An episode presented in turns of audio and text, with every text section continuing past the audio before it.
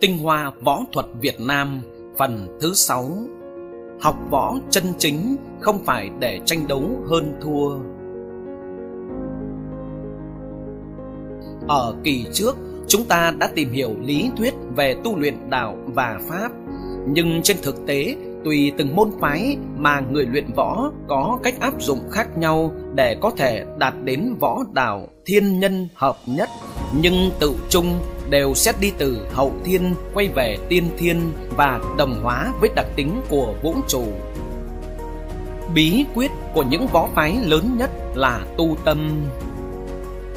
Để có thể hình dung rõ hơn, chúng ta sẽ tiến hành phân tích một số võ phái tiêu biểu. Đầu tiên là hiệp khí đạo Nhật Bản. Sau khi đạt đến võ đạo bất kỳ ai cũng không thể nào khởi tâm tranh đấu hay quật ngã được sư tổ hiệp sĩ đạo là Morihei Ueshiba nữa. Vì tinh thần của ông đã hòa nhập với vũ trụ, hòa giải tất cả các đối thủ của mình. Điều này thể hiện rõ ràng trong nguyên lý của môn phái. Hiệp khí đạo luyện tập cái khí dương một khi ta với vũ trụ đã hòa làm một thì cái phản ảnh của vũ trụ trên linh hồn thánh thiện bao giờ cũng trong hình thức tình yêu. Đó là một phát biểu của tinh thần nhắn nhủ ta rằng ta phải yêu thương, che chở và nuôi dưỡng mọi vật. Tập luyện hiệp khí đạo là tinh luyện tình yêu thương trong tâm hồn ta thành cái tinh thần của vũ trụ trong hiệp khí đạo, ta đấu võ với đối thủ của ta không phải để thắng hoặc bại. Cả hai người cùng sửa cho nhau những nhược điểm, cùng mài rũa cho nhau và cùng phản chiếu cho nhau những hoạt động của mình. Qua tinh thần hỗ tương kính trọng nhau và hỗ tương quý mến nhau, ta huấn luyện thể xác và tinh thần ta cho tới khi ta được một trạng thái tinh khiết và yêu thương. Nguyên lý hiệp khí đạo do Uchiba chứng ngộ từ thiền tông sau khi luyện võ và giao đấu cả đời. Nhưng cũng không ra ngoài nguyên lý từ âm dương mà quay về thái cực. Hiệp khí đạo luyện cái khí thuần dương mạnh mẽ, tâm thái an lạc vui vẻ, sao cho nó viên dung với cái khí thuần âm, đối thủ và tâm tranh đấu để cả hai hòa thành một trở về với bản nguyên vũ trụ như khí hỗn nguyên mà đạt đạo. Đó là căn bản của cái tên hiệp khí đạo, con đường dẫn đến sự hợp nhất các loại khí để quay trở về hỗn nguyên. Nên nếu nói hiệp khí đạo là một dạng thái cực quyền của Nhật thì cũng không sai. Vì thế, rất khó để người tập có thể đạt đến trình độ như ông khi mà con người ta tập võ chỉ để tranh thắng và cố gắng dùi mài kỹ thuật hay cố gắng luyện khí, vận khí chứ không quan tâm đến tu dưỡng đạo tâm cho đúng với hai chữ hiệp khí kia. Đạo tâm không có sao đạt được khí, sao mà nói đến hiệp khí được nên mấy chục năm nay vẫn chưa có người đắc đạo thứ hai sau Uchiba nếu muốn đạt đến đỉnh cao của hiệp khí đạo, hãy là một thiền sư chính tông và bỏ hết dục vọng cá nhân trước đã. Thứ hai là Thái cực quyền võ đăng. Thái cực quyền thời cổ chính là công pháp võ học số một của Trung Quốc để có thể đạt đến võ đạo ngày nay do thất truyền tâm pháp chân chính từ tổ sư Trương Tam Phong mà người ta không đạt đến đỉnh cao của nó và hay chê nó không có tác dụng chiến đấu thực tế. Vậy nguyên lý của nó là gì? Chính nằm ở hai chữ thái cực, nghĩa là vũ trụ sơ khai là hoàn hảo mạnh mẽ cũng như tương hợp với bản tính tiên thiên của con người lúc mới sinh, hồn nhiên và thánh thiện nhưng khi sinh ra con người và vạn vật thì thái cực đã phân thành âm dương, rồi thành tứ tượng và bát quái với 64 quẻ dịch biến hóa vô cùng. Vì thế mà con người cả xã hội không còn thuần tịnh như vũ trụ ban đầu. Vì khi có hai mặt âm dương tức là sẽ xuất hiện tranh đấu hơn thua. Toàn bộ bài thái cực quyền gốc chính xác sẽ có 64 thức tượng trưng cho 64 quẻ dịch thể hiện hình thái vũ trụ và xã hội hiện nay với 64 biến hóa căn bản. người luyện sẽ từ tốn diễn luyện hết 64 thức, cũng giống như diễn hóa bản tâm của mình trong suốt một cuộc đời bon chen sóng gió. Nhưng cuối cùng cũng bị nhiếp phục để sau đó lại quay về với thái cực, tức là phản bổn quy chân. Tìm thấy đạo tâm, quay lại hợp nhất thân tâm với vũ trụ nguyên thủy, thấy chân lý và đắc đạo. Âm dương tượng trưng cho hai luồng sức mạnh ghê gớm nhất nhưng chẳng phải âm dương hòa vào nhau mà quay về với thái cực hình tròn. Vậy thái cực quyền chính là một công pháp tu luyện đạt võ đạo vậy. Có thể hóa giải hết lực âm dương xung khắc thành duy nhất. Vậy không phải võ đạo có sức mạnh vô địch là gì? Nhưng mấy trăm năm qua, vẫn chẳng có ai đắc đạo từ thái cực quyền là vì sao? Chính là vì tâm pháp chân truyền của đạo gia của nó đã không còn nữa. Và người luyện thái cực không lấy mục tiêu từ bỏ dục vọng của bản thân và tịnh hóa bản tâm là trung tâm mà tu luyện thì sao đạt được? Không đạt đến bất động tâm và hiểu lẽ vô vi của đạo gia thì đừng nói đến hiểu được thái cực quyền đỉnh cao. Có một ông võ sư Việt Nam còn khẳng định rằng Thái cực quyền muốn dùng để chiến đấu thì phải luyện lực tay bằng cách sách tà. Ông ta còn khẳng định rằng bên Trung Quốc cao thủ toàn luyện như thế. Lẽ nào cái gì cao thủ của Trung Quốc luyện nhiều thì điều đó là chân lý. Bản thân ông ta không hiểu bản chất của võ thuật, càng không hiểu sự tu luyện. Quả thật đã tự mình sai, còn dẫn người khác đi lệch đường. Thứ ba là võ công Việt Nam lấy ngũ hình quyền long hổ báo xà hạt làm ví dụ. Người luyện ngũ hình quyền sẽ tịnh hóa thân thể và kim mạch của mình mà luyện ra năm loại năng lượng ngũ hành. Hổ năng lượng mộc từ gan, xà năng lượng kim từ cột sống, long năng lượng hỏa từ tim, báo năng lượng thổ từ bao tử, hạt năng lượng thủy từ thần có thể có người nói ngũ hành quyền này có nguồn gốc thiếu lâm. Điều này không chính xác vì ánh trăng chiếu xuống nước vạn nơi đều hình tròn. Cùng một thời đại thì cảm ngộ sáng tạo võ học tương đồng nhau cũng là chuyện bình thường. Ngũ hình quyền chính là một đặc sản thuần Việt và cách đánh đúng như vận động công đều có sự khác biệt so với công phu thiếu lâm năng lượng nào luyện thành sẽ thể hiện rõ trên thân người luyện công. Ví dụ như xà quyền khi xuất công sẽ thể hiện ra da mặt trắng sáng và khí chất đem lại cảm giác lạnh của kim loại. Tương truyền, phải tu luyện đến đỉnh cao, cả năm loại năng lượng này mới có thể đắc võ đạo. Ngũ hành vốn là năm loại nguyên tố cơ bản cấu thành nên vạn sự vạn vật trong vũ trụ này nên tập môn quyền này cũng thực hiện một quy trình phản bổn quy chân để đạt đến thiên nhân hợp nhất. Tuy vậy, cả trăm năm nay vẫn chưa có ai đắc ngũ hành cả và thông thường để luyện xuất ra chỉ một trong năm loại thôi đã mất mấy chục năm khổ luyện. Vì sao lại như thế? Là vì họ chỉ luyện mà không tu. Hình thể quyền pháp là cái xác, Nhưng bản thể chính là tâm của họ, Phải thuần tịnh như ngũ hành Không luyện tĩnh công và tu dưỡng tâm tính, Bỏ đi dục vọng cá nhân Thì sao đạt được đây? Vấn đề nằm ở chỗ tâm pháp để tu tâm như ngũ hành, có lẽ đã thất truyền. Chỉ có công pháp chân truyền mới có khả năng đắc võ đạo Võ học truyền thừa mấy nghìn năm từ những đại môn phái ban đầu mà giờ đây đã thành nghìn vạn môn. Mỗi nhà mỗi kiều trăm hoa đua nở, ai ai cũng thi nhau mà khai sơn lập phái.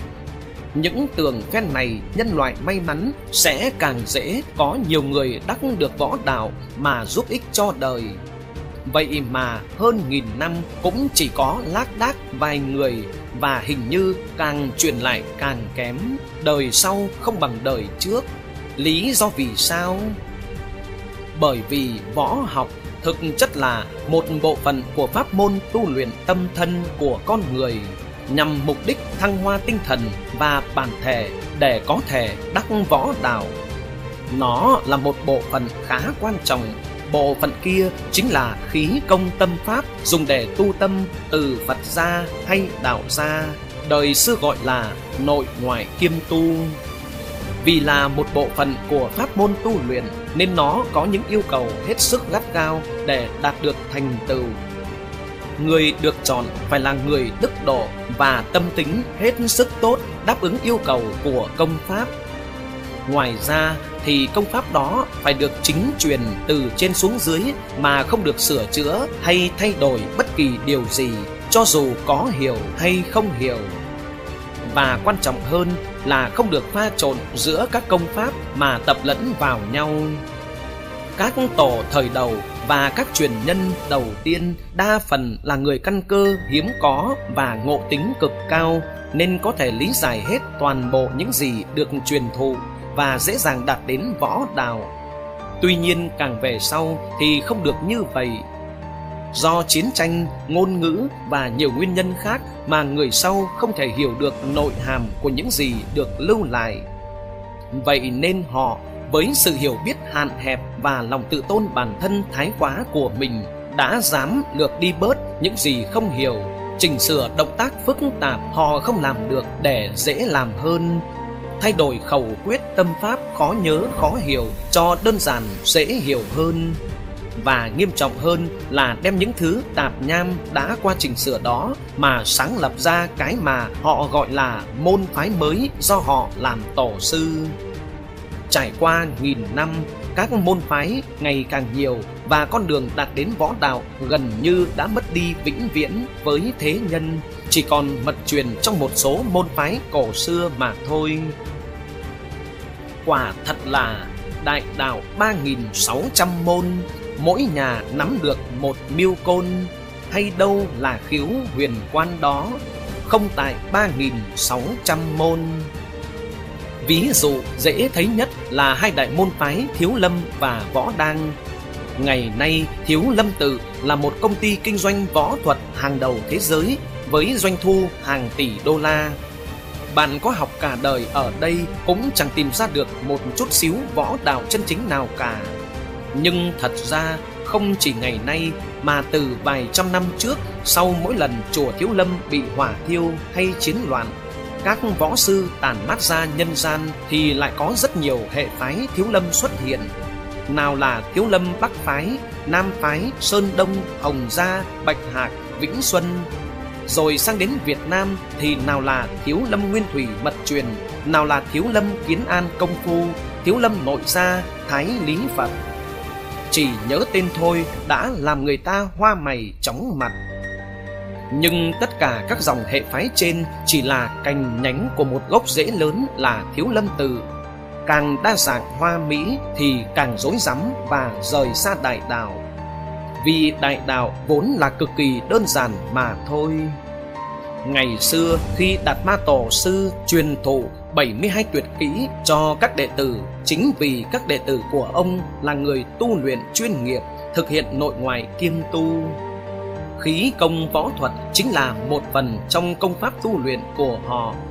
Để cường thân thể, kiện tráng và nâng cao ý chí, thanh lọc tinh thần. Phật Pháp càng cao thâm thì võ học mới đến đỉnh cao. Nên sau Đạt Ma thì cho đến nay vẫn chưa có võ tăng nào của thiếu lâm đắc võ đạo cả bởi họ cả đời trầm mê trong quyền cước tiểu đạo mà không lo tu luyện bản tâm của mình để hòa nhập vào đại đạo họ không hiểu rằng khi tâm hiểu thông Phật Pháp và đạt được trí huệ vô ngại thì 72 tuyệt kỹ hay bất kỳ tuyệt kỹ nào trên đời đều chỉ là trò trẻ con mà thôi. Chưa kể đến bây giờ, người thế nhân còn coi võ công như một mặt hàng kinh doanh, một cách để trở thành diễn viên nổi tiếng, để biểu diễn kiếm tiền. Nên thay vì luyện công để dưỡng sinh kiện thể, luyện quyền để thực chiến và ấn chứng công phu, thì người ta chỉ toàn luyện những thứ đẹp mắt có thể kiếm nhiều tiền và nhìn hoành tráng để thu về danh lợi. Thiếu lâm tử MMA và ủ su chính là các phế phẩm thượng hạng của phong trào này. Nhìn qua thì có vẻ như võ thuật truyền thống đang được phục hưng, nhưng thực chất nó làm cho võ công chân chính ngày càng lụi tàn và bị người đời hiểu sai lệch. Cái thứ võ công pha trộn thể thao hiện đại thực chất chính là thuốc độc hại người. Càng luyện nhiều thì sẽ càng tàn phá thân thể và sinh ra bệnh tật về già.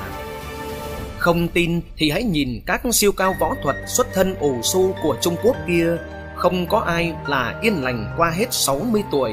Nào là Lý Liên Kiệt, Lưu Sa Huy, Thành Khuê An, Nguyên Hoa. Người thì tai biến, người thì ung thư, không ai yên lành hết. Ví dụ, hãy nhìn cách mà người ta biểu diễn binh khí quyền thuật trong ủ su. Áo quần chỉn chu, thẳng tắp, thần thái hiên ngang, động tác khó khăn, hoa mỹ, nhìn mướt mắt. Những võ sinh đó nếu bị bao vây bởi một đám côn đồ tay côn tay búa hay bởi một đoàn quân gươm kiếm sáng lóa thì sẽ bị băm nát trong nháy mắt mà thôi. Thứ mà họ luyện không dùng được, chỉ dùng quay phim chụp ảnh làm tư liệu mà thôi.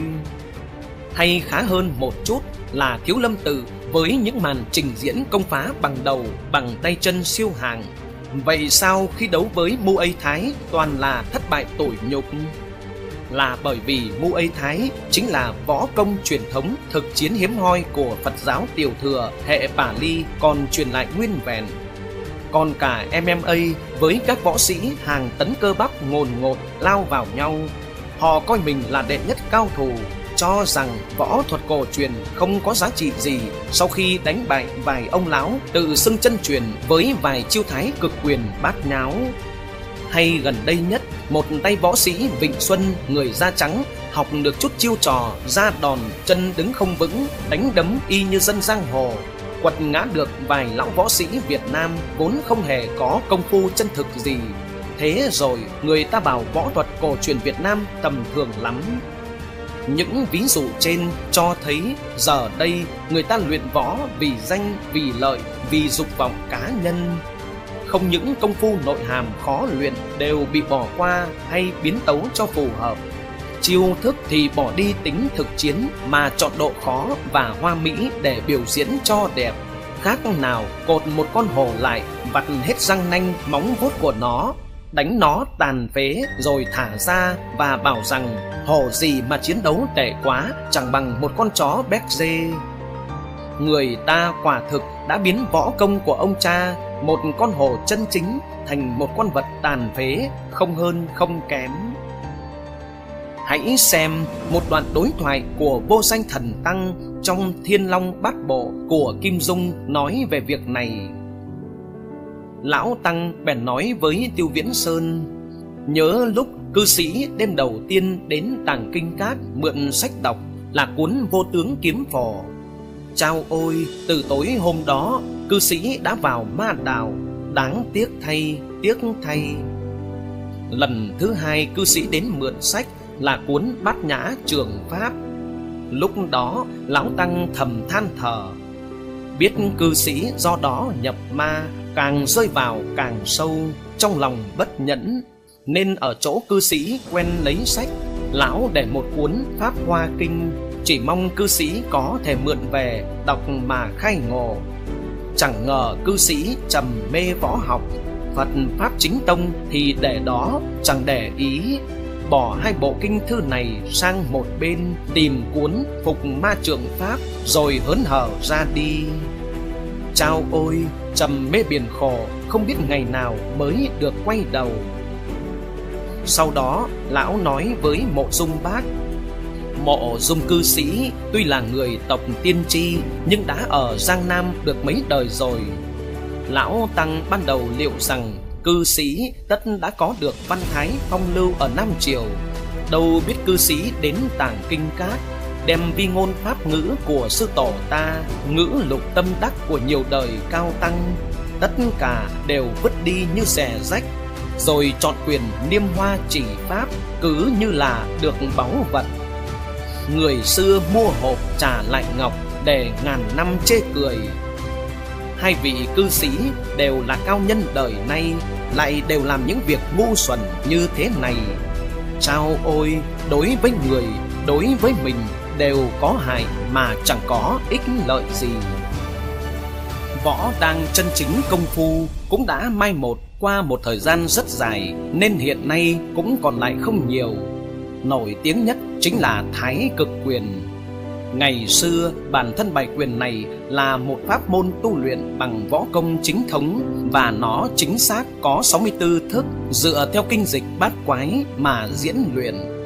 Nhưng người đời sau lại tự phụ cho rằng bản thân mình đã thông hiểu thái cực nên 64 thức là không cần thiết. Thế nên nhân gian mới xuất hiện nào là Trần Gia, Dương Gia, Ngụy Gia, Võ Gia và thi nhau tinh giản thay đổi chiêu thức nội hàm của bài quyền một cách vô tội vạ. Và ngày nay thậm chí còn có bài thái cực quyền chỉ có 10 thức. Đó là việc làm đã gây di hại cho võ học chính tông, tước đi cơ hội đạt đạo của biết bao người. Hãy thử xem câu nói của Đại sư Koichi Tohei của Hiệp khí đạo về sự quan trọng của tinh thần khi luyện võ. Ta phải hợp nhất thể xác và tinh thần ta, phải làm cho những đợt sóng tinh thần được yên tĩnh và phải làm cho chính ta trở thành một tấm gương sáng trong đó cái phản ảnh đích thực của vũ trụ có thể làm cho sự suy xét của ta minh mẫn và làm cho ta khỏi nhầm lẫn thiện với ác lời kết. Võ đạo mênh mông như biển, con đường tầm đạo luôn không dễ dàng. Người yêu và luyện võ chính là những con người rất tốt, có thể đóng góp nhiều cho xã hội nếu đi đúng hướng. Một xã hội với tinh thần thượng võ là một xã hội hòa bình và phát triển võ học, nếu được nghiên cứu và luyện tập nghiêm túc, chính quy, thì sẽ là đòn bẩy để khôi phục văn hóa cổ truyền chính thống quý giá của dân tộc. Chỉ mong qua bài viết nông cạn này mà làm rõ một số điều ngõ hầu giúp cho người yêu võ tìm ra đúng con đường của mình để không phí đi thời gian quý giá của tuổi thanh xuân. Vì các trích dẫn của võ Việt Nam và Trung Hoa đã mai một đi nhiều xin trích một đoạn của hiệp khí đạo để làm rõ tinh thần trên. Vũ trụ là một mối tuyệt đối, và ta chẳng có lý do gì để chống đối lại nó. Chiến tranh sở dĩ mà xuất hiện là bởi vì cái ý tưởng về nhị nguyên thành hình. Người ta quan niệm vũ trụ trong ánh sáng của những ý niệm về nhị nguyên như hoạt động và bất động, bình tĩnh, hợp và tan co và giãn, nối và đứt.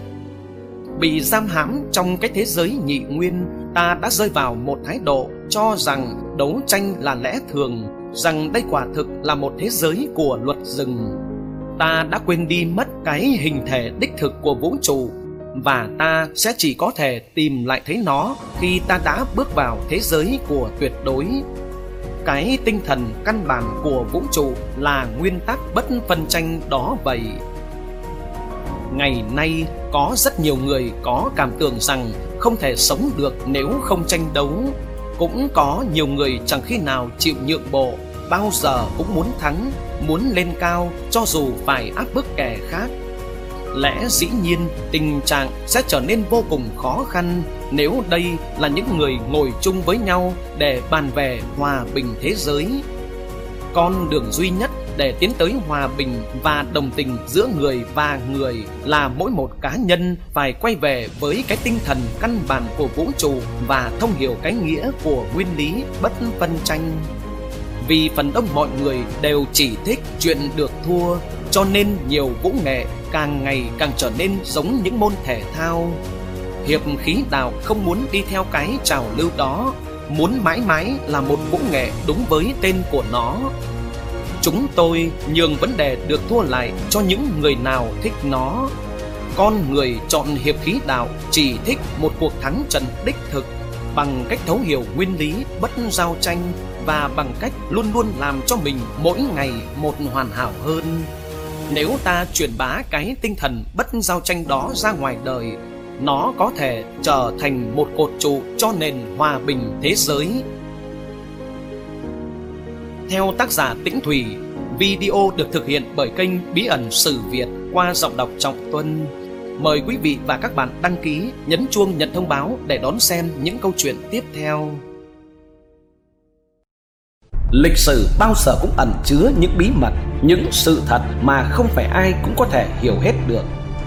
Hãy cùng lắng nghe những bản cùng ca bi tráng, những câu chuyện lịch sử chưa từng kể, cùng bí ẩn sự Việt khám phá những bí ẩn để suy nghĩ sâu sắc hơn về lịch sử và thêm phần vun đắp niềm tự hào dân tộc.